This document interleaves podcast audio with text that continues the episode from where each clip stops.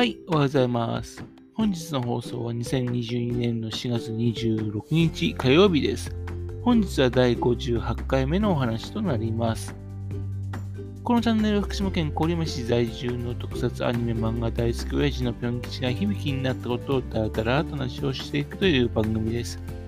そんな親父の独り言を聞きになりまして、もしもあなたの心に何かが残ってしまったらごめんなさい。悪気がなかったんです。今夜この番組に興味を持ってしまったら、ぜひ今後もごひいきのほどよろしくお願いいたします。そんなわけで、だらだらと行かせていただきます。えっと、ネットフリックスにね、えっと、参加しておりましてね、えっと、ネットフリックスの会員としてね、他の人でちょっとね、映画1本分、1本分ぐらいのお金払ってるんでね、えーなんか全どんどんと見ていかなきゃいけないなと思っております。ネットフリックスって他のではね、公開されてないね、作品をですね、早めに見ることができるんでね、ほんの少しだけですね、優越感を持たせていただいております。今期もね、あのウルトラマンの2期だとかね、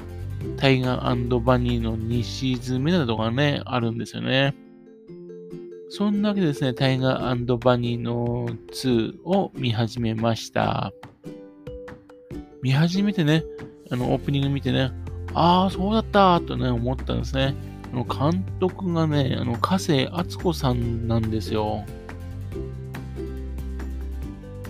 加瀬さんはですね、いわき市出身のアニメーターの方です。少し前までですね、えっ、と、名前のところですね、満ちるっていう字書くやつですね。充満するの10。それで、子だったんで、みつこって書いてあることが多かったような気がするんですが、今はだいたいみんな、あつこにですね、読み方はね、変わってるようですね。多分、あつこの方が正しいんでしょうね。この加瀬敦子さんなんですが、えー1975年ね、勇者ライディーンの頃からですね、サンライズで原案に参加している方なんですよ。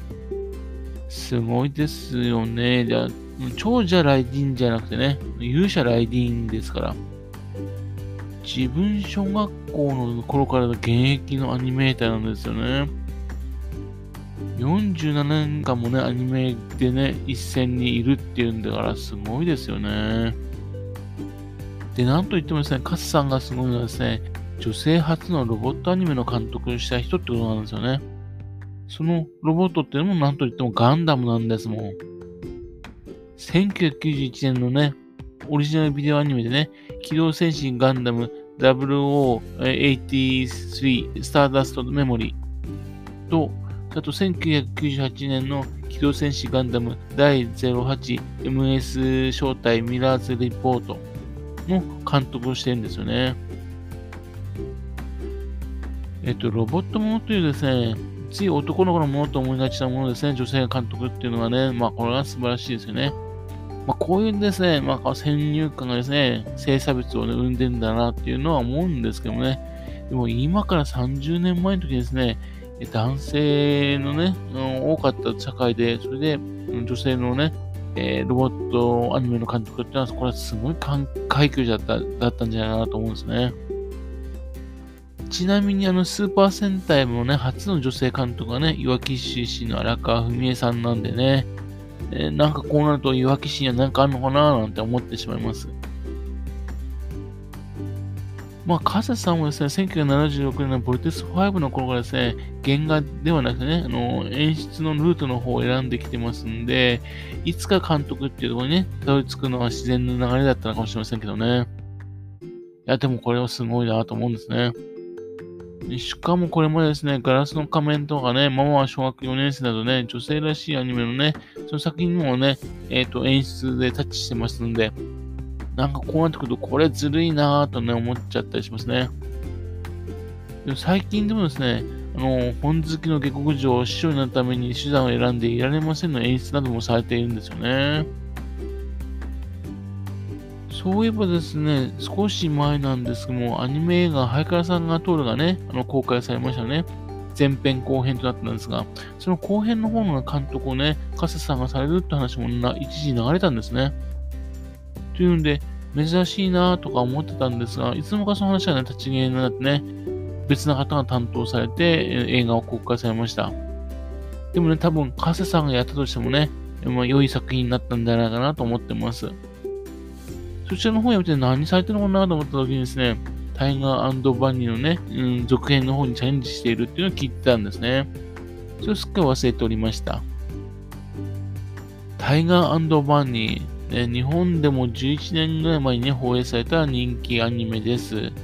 ね、ガンダムシリーズでおなじみのね、サンライズが制作してね、サンライズのオリジナルのアニメーションです。ネクストと呼ばれるね、超能力者を相手にね、ヒーロー手術を身にまとって戦うヒーローたちの活躍を描いたアクションもののアニメーションです。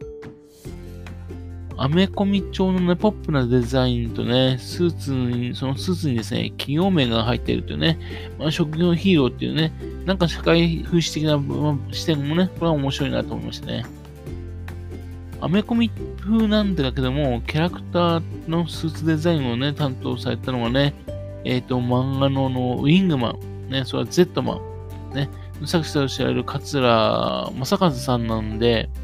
男性はかっこよく、そして女性はですね、魅力的なんですよね。ちょっと女性がね、可愛すぎかなという気がしますけどね。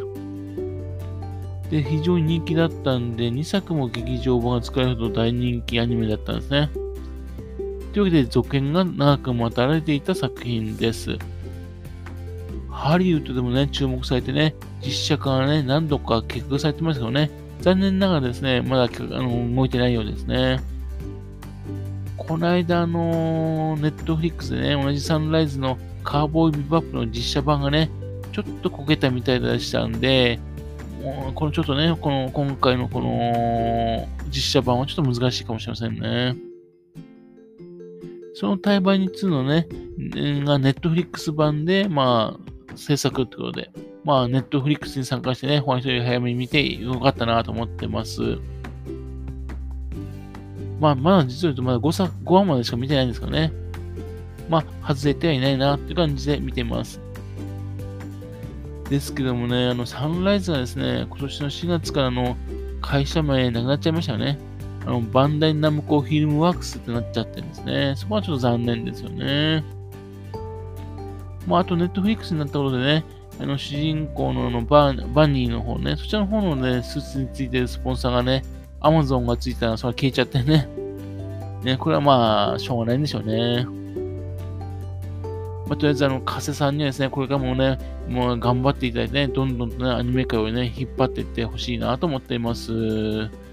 まあ、こんなね、すごい人がね、よく福島県出身にいるんだよねっていうのを多くの人に知ってもらいたいなと思ってます。